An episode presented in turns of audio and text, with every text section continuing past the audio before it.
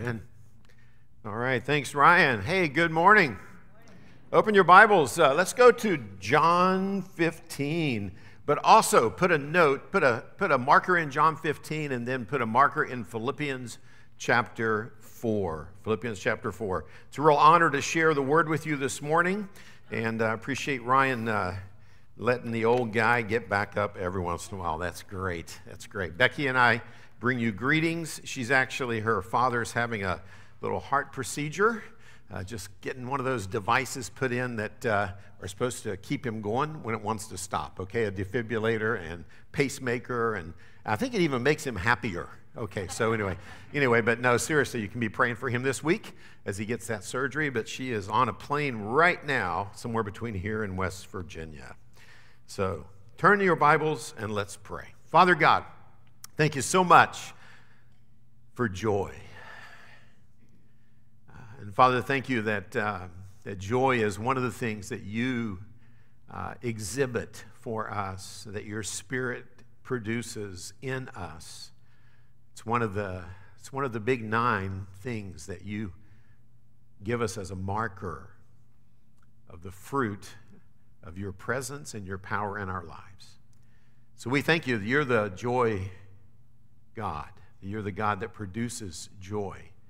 And we pray that as we study it today, that you would help us understand it and experience it to your, to your glory. In Christ's name, amen.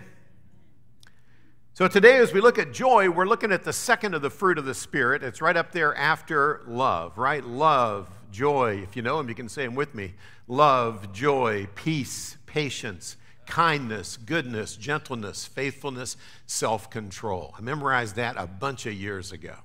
And it's always stuck with me as the evidence of the good life. This is the life in God's Spirit produced by His Holy Spirit that lives in us as we walk and abide in Christ. We're going to see that of all of this list as we go throughout the summer. But today we tackle this universal pursuit of joy. And I have to admit, it's probably along with love, which leads off. Who's going to argue with love, right? You all need more loving. But right after more love, I kind of want joy. Joy beats being bummed. Amen? Yeah, I mean, if I got a choice being joyful or bummed, okay, joyful or depressed, joyful or down, I'm going to choose joy. But I've also th- found that, at least in my life, it can be one of the more elusive of these fruit. That is so easy, especially in today's culture, which is so negative, so down on everything. It's very, very easy to suddenly realize, oh my gosh, you know, where did the joy go? It's a word that in Greek gets translated pretty carefully, often just with the word joy. In fact, it's 59 times in the New Testament. Uh, and and, and the, the, the, Greek word chara will be translated with things like cheerfulness. I like this one calm delight. So it doesn't just mean that you're all, always off the charts joy, but it's a calm sense of delight. The verb form, rejoice, 74 times, means to be cheerful, to be calmly happy have a sense of well being, a sense of things are okay, I'm well off. Things, that tends to, to be what we mean when we talk about joy. But although joy is often used as a synonym for what word? Can you guess? Interact with me a little bit today, even those of you online in your living rooms. It's off, yeah, the number one synonym would be happy, right? Oh, yeah, happy. And they're both good words. It's not, a, it's not necessarily a bad translation, but yet we're going to see today that there's a big difference between the joy that God's Spirit wants to produce and the happiness that we often talk about and using the words almost interchangeably in our culture. The joy that God wants to produce in us as His fruit is very, very different. Now, why do I say that? Let's begin to set the backdrop before we plunge into the number one chapter on joy in the whole Bible, by the way. The joy book is Philippians. That's the whole theme of the book. And of that book, the most concentrated discussion of joy is in chapter 4. So we're going to take chapter 4 apart in just a minute. But by way of introduction, what do I mean by joy in how it's often talked about in our culture? Well, joy in our culture, and we'll put it up on the screen, is like this it's the joy of experiencing the emotion of happiness, and happiness is always linked to our happenings. In other words, if things are going well in our culture, I would expect to feel happy because I just got the job, I just got the raise, I just won the game, right? Uh, but that's the cultural expression of joy. It's often thing that comes out of some of the things we value most highly as a culture. Most people, when interviewed and say, What would make you more joyful? the most common answer is often, well, a little more money wouldn't hurt.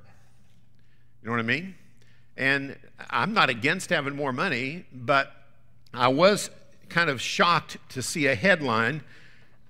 A few years ago, there was an article on happiness in American culture. And the headline, and this is on CBS News actually, led with this. Listen to it Materialism breeds depression and makes happiness elusive. It reports on a study by Dr. Richard Ryan and Dr. Tim Kasser about the effect of people who actually chase money as a goal. He said it actually can lead to mental illness. Materialism actually breeds depression, not happiness.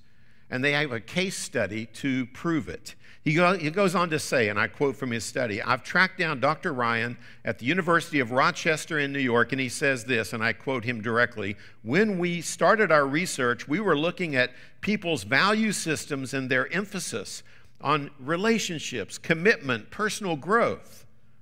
But when we put a relative importance on the value of money, when that rose up their value chart, it had a strong mental effect. The studies really weren't intended to show the pursuit that the pursuit of affluence created unhappiness. It just turned out that way. Says Dr. Ryan, professor of clinical and social sciences in psychology. He goes on to say later in the article, just one more quote. He says, The material or extrinsic things that we seek, material things, actually can never replace the internal or the intrinsic things that we need. You have to find a spiritual partner, someone who can relate to you on a deeper level, on the level of the soul. See, it's interesting that even secular research kind of warns us that sometimes we chase happiness and it's very elusive and we actually end up depressed. So, what's the difference when I say if our culture often defines joy as happiness that are based out of what's happening? You know, they're based out of good results. It's a good day. What do I mean in contrast to that? I call it joy according to Jesus Christ. Listen to what Jesus says. We, will be dipping in and out of, Matt, of John chapter 15 during this series because the series is on the fruit of God's Spirit, of, of, the, of, of what God wants to produce in us from the inside out. And uh, John 15 speaks of that and, and, and points us to the importance of abiding in Christ. And then Christ says this in chapter 15, verse 11. Listen to it. These things I have spoken to you so that my joy may be in you and that your joy may be made full. So, what Jesus is saying in John 15 11 is if you listen to what I'm trying to teach you, my, my goal is that you would experience my joy and full joy. Now, what's the difference? Why would Jesus distinguish between his joy and the world's joy?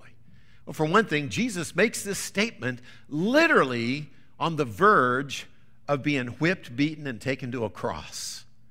And yet he has, even in his grief and his pain that he's about to go through, he still has joy. This is a joy that is full joy, that is the joy modeled by Jesus Christ. And Jesus actually is bold enough to say, I, I don't want you to just have normal human joy. I, my goal is that you experience my joy in you and that your joy would be made full or complete. Complete joy. So, joy that Jesus wants us to discover, the question is, where do you find it? And that's where I go to Philippians. So, jump over with me now to Philippians chapter 4. Joy in Philippians 4 but I, think of Philippians this way. If, if John 15 tells us the, the source of joy, if, if Galatians 5.16 points us to it as a fruit of his spirit, it's a fruit of abiding in Christ, then, then it's kind of like if, if, if that defines the, the source of joy, Philippians 4 gives us the roadmap of how you actually experience more of it.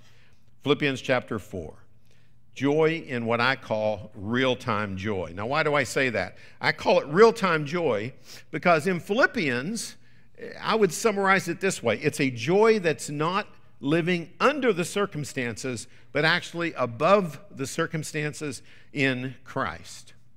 I had a professor at seminary years ago, Dr. Howard Hendricks. The guy was the ultimate motivator, always positive, always excited.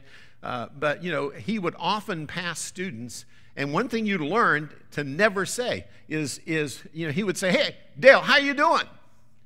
And if you kind of, a common response is, well, I'm, I'm doing all right under the circumstances. And his response would be, what are you doing living there? What do you mean? What are you doing living under the circumstances? Because in Christ, what we're going to see is we actually are made in Christ to live above the circumstances, not under them, even though we have to go in them and through them. So that's what we're going to see. So this joy is, a, is, is not linked to circumstances. It is linked to our relationship with Jesus. Now, one reason I know that is when you go through Philippians 4, and we don't have time to cover the whole chapter, but let me just give you a sample. When you go through Philippians 4, here are some of the things that Paul discusses. He talks about joy, but he talks about it in the context, and here's some words. He talks about in my struggles. He says, when you are anxious, here's how to get joy. He says, when you're in conflict, here's how to get joy. When you are suffering need, I can have joy. When I'm going hungry, I can have joy. When I have abundance, I can have joy. And the whole book is actually written by a guy who's sitting in prison. So here he is in prison writing a book on joy. And it's because the joy has nothing to do with where he is when he writes it has everything to do with where he is in Christ. We're going to keep coming back to that. Now, those of you that have been around Seacoast and heard me teach before, you know that I am a I am a diagram nut, okay? I love diagrams. They help me remember stuff, okay, in my simple brain. So let me show you a diagram that's going to summarize everything else I'm going to teach you today. Are you ready? Here we go. Boom, there it is. What we're going to learn from Philippians is this, and we're going to walk through this from the inside out that joy, first of all, begins at its core on the inside with peace with God. Knowing and understanding our relationship to Christ and having total peace with God. Being totally at peace with God is the starting point. But then, if you're going to experience joy, even if you have peace with God, you got to take your peace with God and apply it to have peace with other people.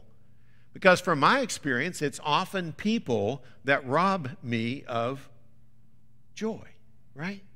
You know, it's conflict, it's relational conflict. And if we don't learn to have healthier relationships, I guarantee you the smile's going off your face okay? So you got to have joy with God, a peace with God, joy based in that, and then you got to let that flow out and affect how you relate to people around you so you can have a joyful experience of joyful relationships, being at peace with people. But then the rest of the chapter, actually from verse 5 on, begins to shift the focus to joy based on being at peace with life's circumstances. Good, bad, beauty or ugly, whatever the circumstances are in life, you got to learn how do I have joy knowing that I'm at peace? I've got a sense of well being, I've got a sense of, of security and confidence as I face whatever is going on around me. So you got it? So it starts on the inside, spreads outward to touch all of life. Let's start with peace with God. What do I mean by joy grounded in peace with God? Well, listen to Philippians. Here it goes. Therefore, verse 4, verse 1, chapter 4. Therefore, my beloved brethren, whom I long to see, my joy, there it is again. He actually calls people his joy. We'll see why in a minute because Paul's joy was developing people and helping them know Christ. But he calls them a joy in his life. But he says, My joy, my crown, in this way, stand firm in the Lord, my beloved. Stand firm in the Lord. And then you jump down to verse 4, where he says, Rejoice, same word, joy, in action. Rejoice in the Lord always. Again, I say, rejoice. Rejoice in the Lord always. Again, I say rejoice. Now, again, the key challenge in this purse, in this passage, as it is often in life, is the word always. He actually says you can rejoice, but it's in the Lord always. He didn't say rejoice um, in anything else. The one unchangeable anchor to a lifestyle of experience and joy is understanding what it means to be in Christ. Now, that's why I think Jesus in John 15, if you go back and flip back to John 15, if not, I'll read it to you. In John 15, beginning in verse 4, that's where Jesus says, Abide in me. He says, And let my words abide in you. Abide in me as I abide in you. Abide in me, and you'll bear much fruit. He's talking about the fruit of his spirit, and joy is one of them. Abide in me as I abide or live in you. So it's the internal indwelling of God that you actually, as a Christian, have Christ in you by his spirit. You know, it's been said the Christian life is not hard, it's impossible. Christian life's not hard, it's impossible apart from the fact that you live it and you let Christ live it through you. So it's impossible for you to pull off. He says, apart from me, you can do what? Nothing. Apart from me, you can do nothing. But if you abide in me, it means you draw your life from me. You draw your resource. You draw your strength from me. Then you bear much fruit. And we've taught this before. Well, but it's foundational to this whole study on the fruit of the spirits. I just didn't want to skip it. So when you learn to abide in Christ, verse 9, chapter 15, verse 9 says, Abide in me. And then he adds, he says, And abide in my love as I abide in my Father's love. He says, Abide in my love. In other words, live in it, dwell in it, stay in my love, experience it. It's like the it's like water to a fish it's like air that we breathe. He says, Abide, draw your life by being in my love. It means under my grace, under my forgiveness, under the security of my love. Good news on this is whether it's your best day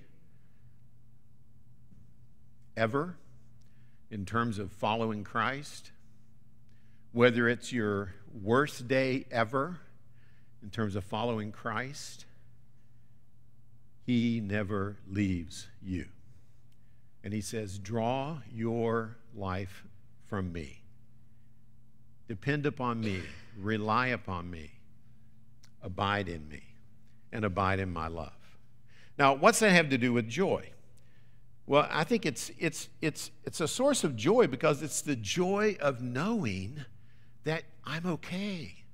See, that definition in the beginning of joy was that sense. Let me see if I can read it again. It was that sense of, of being at peace and that sense of being calmly happy. It's the sense of being well off, that things are okay. And because sometimes circumstances are not okay, they're, they're crappy, they're terrible, and they're painful. But even in that, eh, the idea is if you abide in His love, you abide in His grace, you know that Christ lives in you, and you draw upon his resource, you are okay. Doesn't mean that life's perfect. Life's full of all the stuff that this chapter is going to mention, but it's that sense of knowing that I am secure in my Father's love. I like to picture it this way that at any any time in my life, uh, I am so okay in Christ, so forgiven, so made a child of God that when I'm hurting, when I'm struggling, when I've just done something stupid, the Father is still there in his easy chair. I remember when my dad, my dad had a rocking chair actually. He didn't have an easy chair, he had a rocking chair. He had an antique rocking chair made for a big guy. And he'd be sitting in that rocking chair. And I knew that as a kid, I, it was always okay for me to crawl on his lap and just cuddle up and let him tell me it's going to be okay, no matter what it is. That's how God the Father is. When you're in Christ, you are welcome in the lap of God anytime. Anytime. That's a source of joy. But see, that's the kind of joy that you can have no matter what's going on in your life. It doesn't have to be a great day. I don't just crawl into my dad's lap because because I've just had a great day and done something wonderful. No, no, no. You usually want to crawl in your dad's lap when you feel like, I don't know what I'm going to do next because life is really hard. That's when you crawl on dad's lap. But there's another thing I think that comes with knowing that you are in Christ. You're not only in Christ, look at verse 2. Look at verse 2. You're not only in Christ, in that you stand firm in him as beloved children. But then he says this He says, And I urge Erodia and I urge Syntyche to live in harmony in the Lord. Indeed, true companion, I ask you also to help these women who have shared in my struggle in the cause of the gospel, together with Clement also and the rest of the fellow workers whose names are in the book of life. In other words, they've already died for the gospel. See, so what he's, what he's hinting at before we move on to relationships is that in Christ, you not only have security, you have significance. He says, These fellow workers that I know that are struggling right now, he says, remind them they are, they, they are, they are involved in the cause of the gospel. See, what he's talking about is we have purpose in Christ. We not only have the security of being loved by God, we have the significance of having purpose in our life. Here's a statement I'll give you to take away on this. It says this This cause of Christ has nothing to do with what you do for a living, but everything to do with why you are alive. See that? Has nothing to do with what you do for a living you work a job, that's okay. You, you, you, work here, there. You do, all of us do different things in different places. But wherever you are, you not only are there to, to make money and have a job, you actually are there for the cause of the gospel. You're there to actually introduce people to the truth about the mysteries of God. Let me tell you, people all around the world, Becky and I are, as you know, are missionaries of this church, okay? And, and, and we just got back from Kenya. I'll show you some pictures later. But, but the reality is, people in every culture around the planet want to know the truth about God. They may act like they're not interested. They may even say they're atheists or agnostics, but down deep inside, you, if you ask them, would you really like to know the truths about God? Interested? Very few people would say, nah, that doesn't interest me. Of course they're interested. So that's why 1 Corinthians chapter 4, the Apostle Paul says this Think of us this way we are servants of Christ and stewards of the mysteries of God. So when you come to know Christ and the gospel, the good news of Christ, what he did on the cross, his resurrection, when you understand what it means that you can actually know him, you have possession of one of the of the big mystery that is the mysteries of God. Wow. That gives my life meaning. And guess what? When my life has meaning, I have more what? Can you guess the answer? Today, every time I ask you a question, just say joy. Okay, yeah. Next week, you can say peace or something else. But today, the big idea is joy. Yeah, when I have purpose for getting out of bed and going to work and doing something, I actually have more joy. If my only purpose is chasing more money, according to the secular research, guess what? I'll get depressed because I can never have enough. But in Christ, I have purpose. That's what it means to be totally at peace with God. Now, secondly, we'll hit this one more quickly.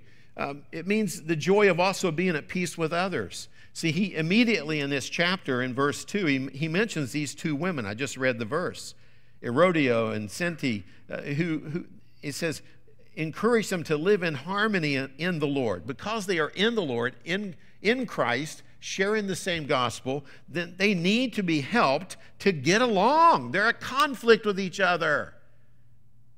And when, they, and when you get in conflict with people, whether it's in your marriage,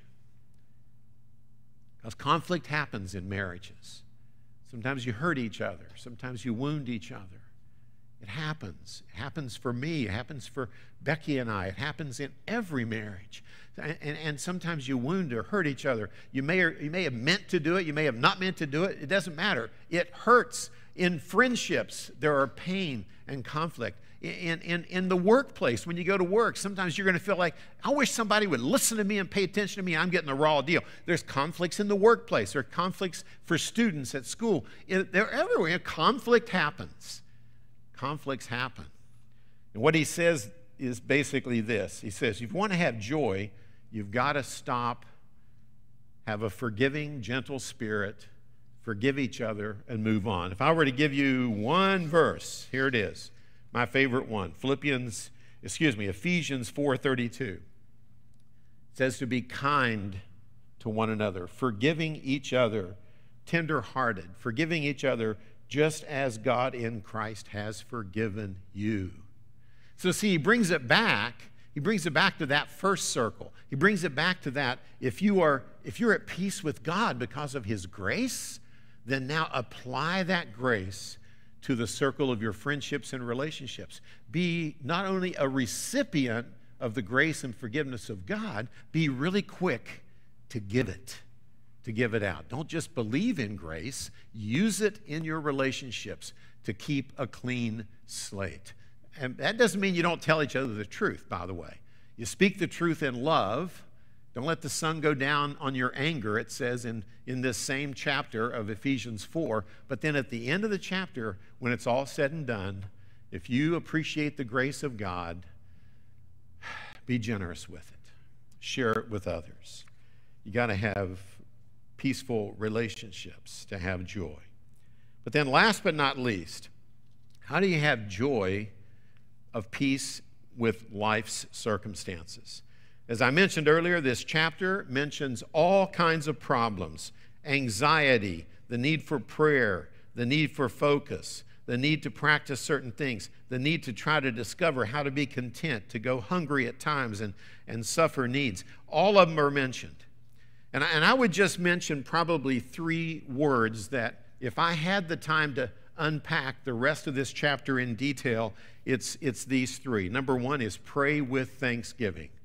That's Philippians 4, 6, and 7. It says, Be anxious for nothing. Look at verse 6. Be anxious for nothing. Don't worry about anything. Because worry is going to rob you of what? Joy. You're getting it. Yeah. It's going to rob you of joy. So be anxious for nothing, but in everything, by prayer and supplication with thanksgiving, let your requests be made known to God.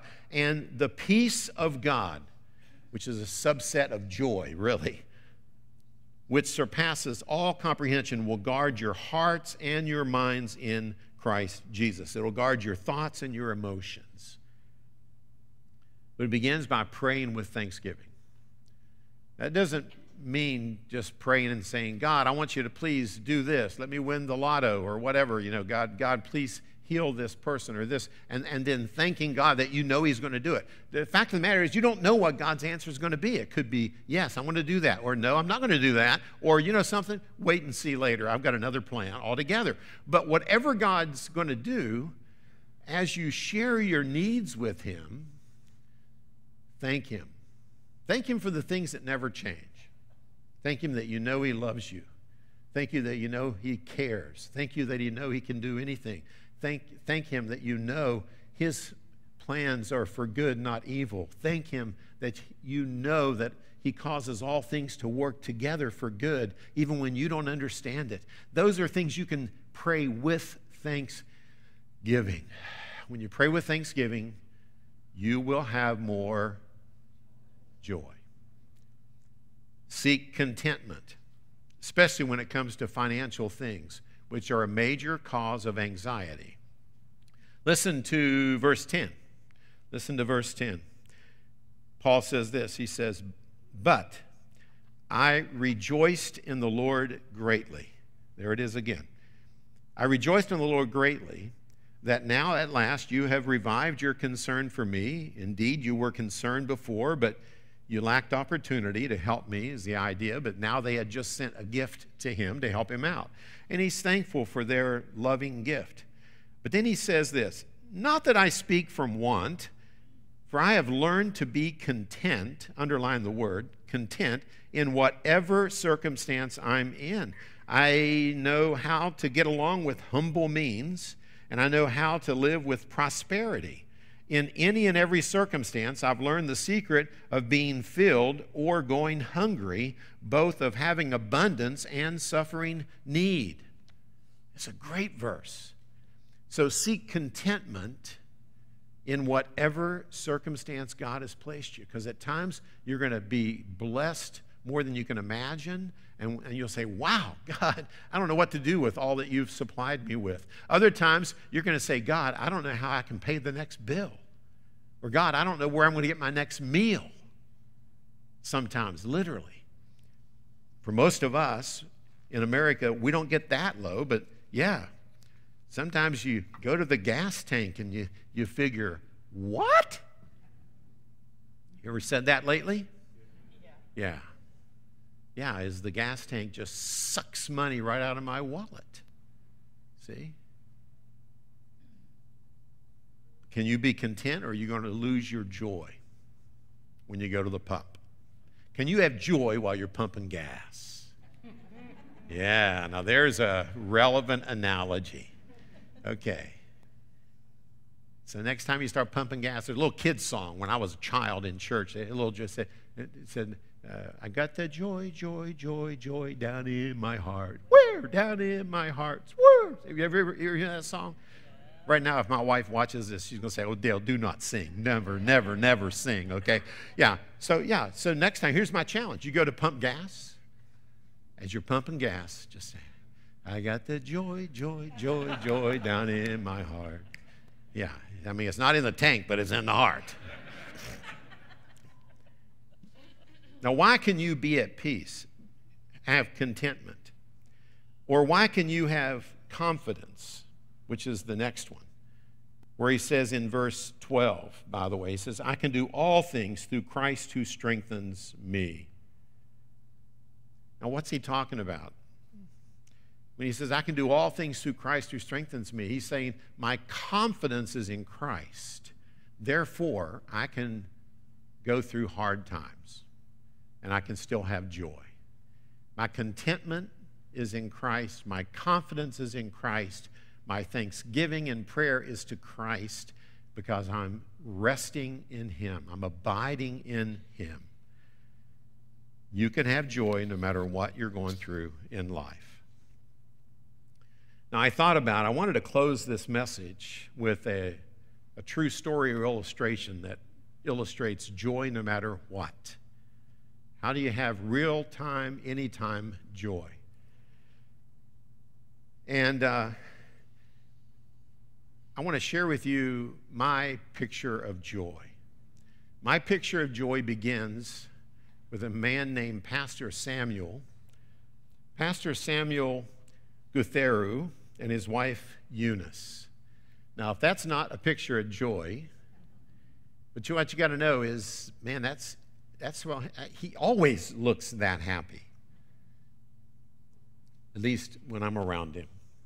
He's a, a, a pastor that went through our leadership training um, in 2018, and he's gone through it twice since. Most recently, uh, just about three weeks ago, we were with him in Nairobi, Kenya, and he was helping us uh, put on a training for, uh, for pastors. He's a unique guy. Uh, he asked me to speak in his church, uh, and let me just take you on a short 30 second drive as I remember driving toward his church. I filmed this. All right, go to hapa tunaingia sasa. That's the road, not in his immediate neighborhood, but getting to his neighborhood.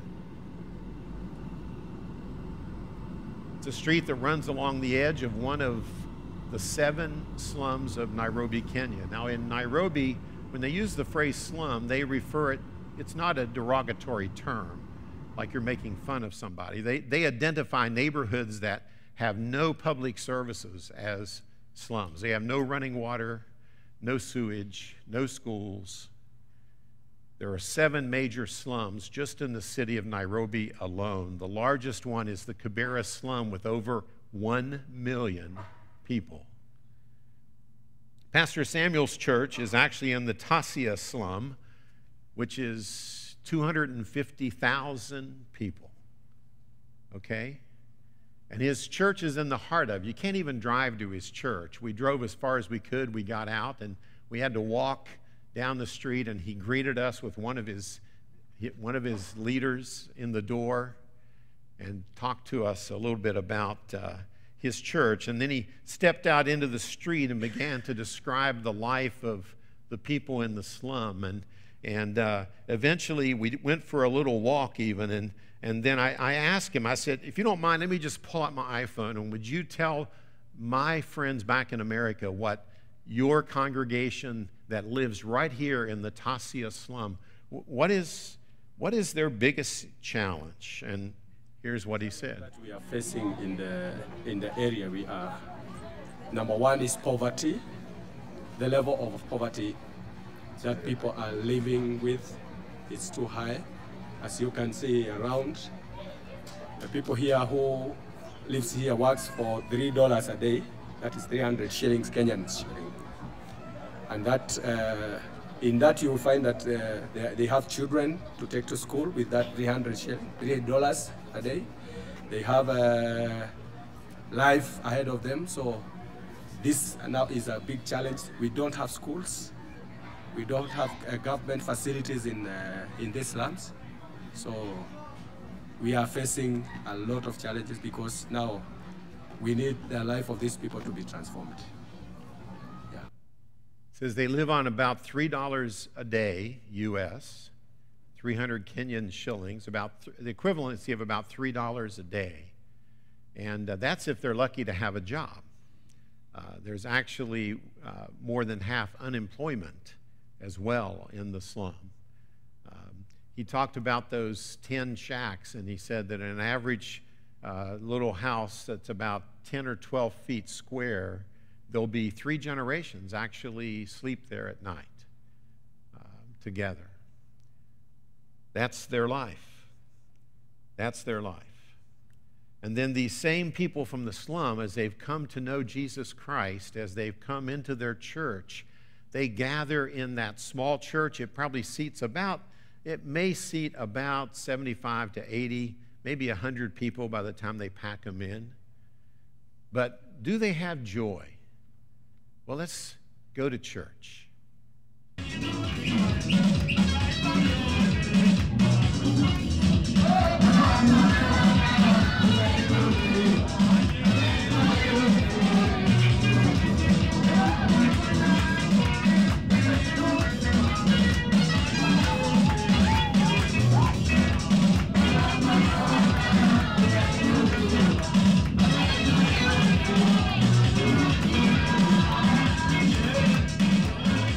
That's joy.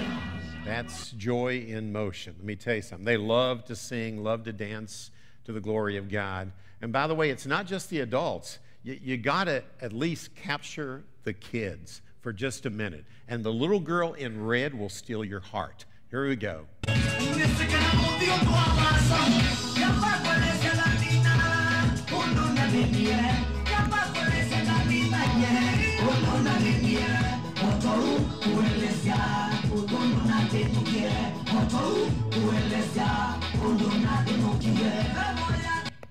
Ah, I love that little girl. Let me tell you something. But how do you have that kind of joy? How do you have that kind of joy? And by the way, they sat through a three hour worship service uh, and listened to my sermon, which is probably 45 minutes long. And then at the end of the service, the pastor says, By the way, Pastor Dale, we're going to have lunch now, but I forgot to tell you, they're all coming back after lunch because they want you to teach more on marriage this time. And I said, Oh, uh, I didn't know this, but sure, I can do that. How, how long you want me to teach? He says, Oh, just teach as long as you want to. Teach three or four hours. I got no notes, I got no books, I just got my Bible. So I just opened the Bible and gave him another three hours, four hours on marriage and family from the Word of God. Kind of helps that I wrote a book on that years earlier. Okay, so I just kind of tried to remember my, my outline. But, but yeah, these people are hungry. They don't have anything to eat, but they're hungry for God's Word. And, and they were so bummed that my wife Becky was not there that they did this. Hello, Becky. Come to Kenya Embakasi. Kasia. Hey. Okay. Begging my wife to come to Tassia to their neighborhood. So excited. So excited. And since then we've been we've been back. So the reason I take time to share that with you is because and I don't I'm not trying to guilt anybody into anything, but I'm just trying to say if this was your life, could you have joy like their joy? And I know as people that live here in the nicest part of California, it's hard for me to believe that. It's hard for me to imagine living there. But I know one thing when you start with knowing that your eternal relationship with God is at peace, and when you know that He is with you and He lives in you, when you are secure in your relationship with other people and you learn to forgive as you've been forgiven, and then when you learn to approach life with confidence in Christ, contentment in Christ, praying with thanksgiving, you can have anytime, anywhere, real time joy, no matter what your circumstances. If you don't have that, it begins with that relationship with Jesus. Having peace with God, knowing that Christ died for you, rose again, and He's alive today, He wants to send His Spirit to live in you to produce love, joy, and the rest of the fruit of the Spirit. If you've never done that, maybe today's a good day. Pray with me. Father God, thank you so much for the joy that we can have in Jesus Christ. Thank you, Father, we can't whip it up, we can't fake it, we can't produce it, but thank you that Christ died for me on the cross. I would invite every person here to affirm this in their mind. Say, Lord, thank you for dying for me. Thank you that you rose from the dead. Thank you, Lord Jesus, for sending your Spirit. Thank you for life in Christ that we can draw from Him. And Father, if we have a single friend here in the room who's never invited Christ to come in and to be that personal Savior in their life, I'd, I'd invite them to do it right now and say, Lord Jesus, come into my life. I believe in you. I put my trust in you. I put my faith in you and what you did on the cross. I want to experience by your strength uh, real time, anytime, anywhere uh, joy. In Christ's name, amen. So, Father God, as we go forth, uh, let us go forth with joy, empowered by your Spirit, uh, to do your mission, your cause, uh, and the joy of our security in Christ, our significance in Christ, and the indwelling of Christ. May it produce uh, real time, anywhere joy in Christ's name. Amen. Hey, don't forget the beach. The beach. Don't forget the beach party coming up. Thank you for coming for Seacoast. Greet those around you before you leave the room, okay? Thanks.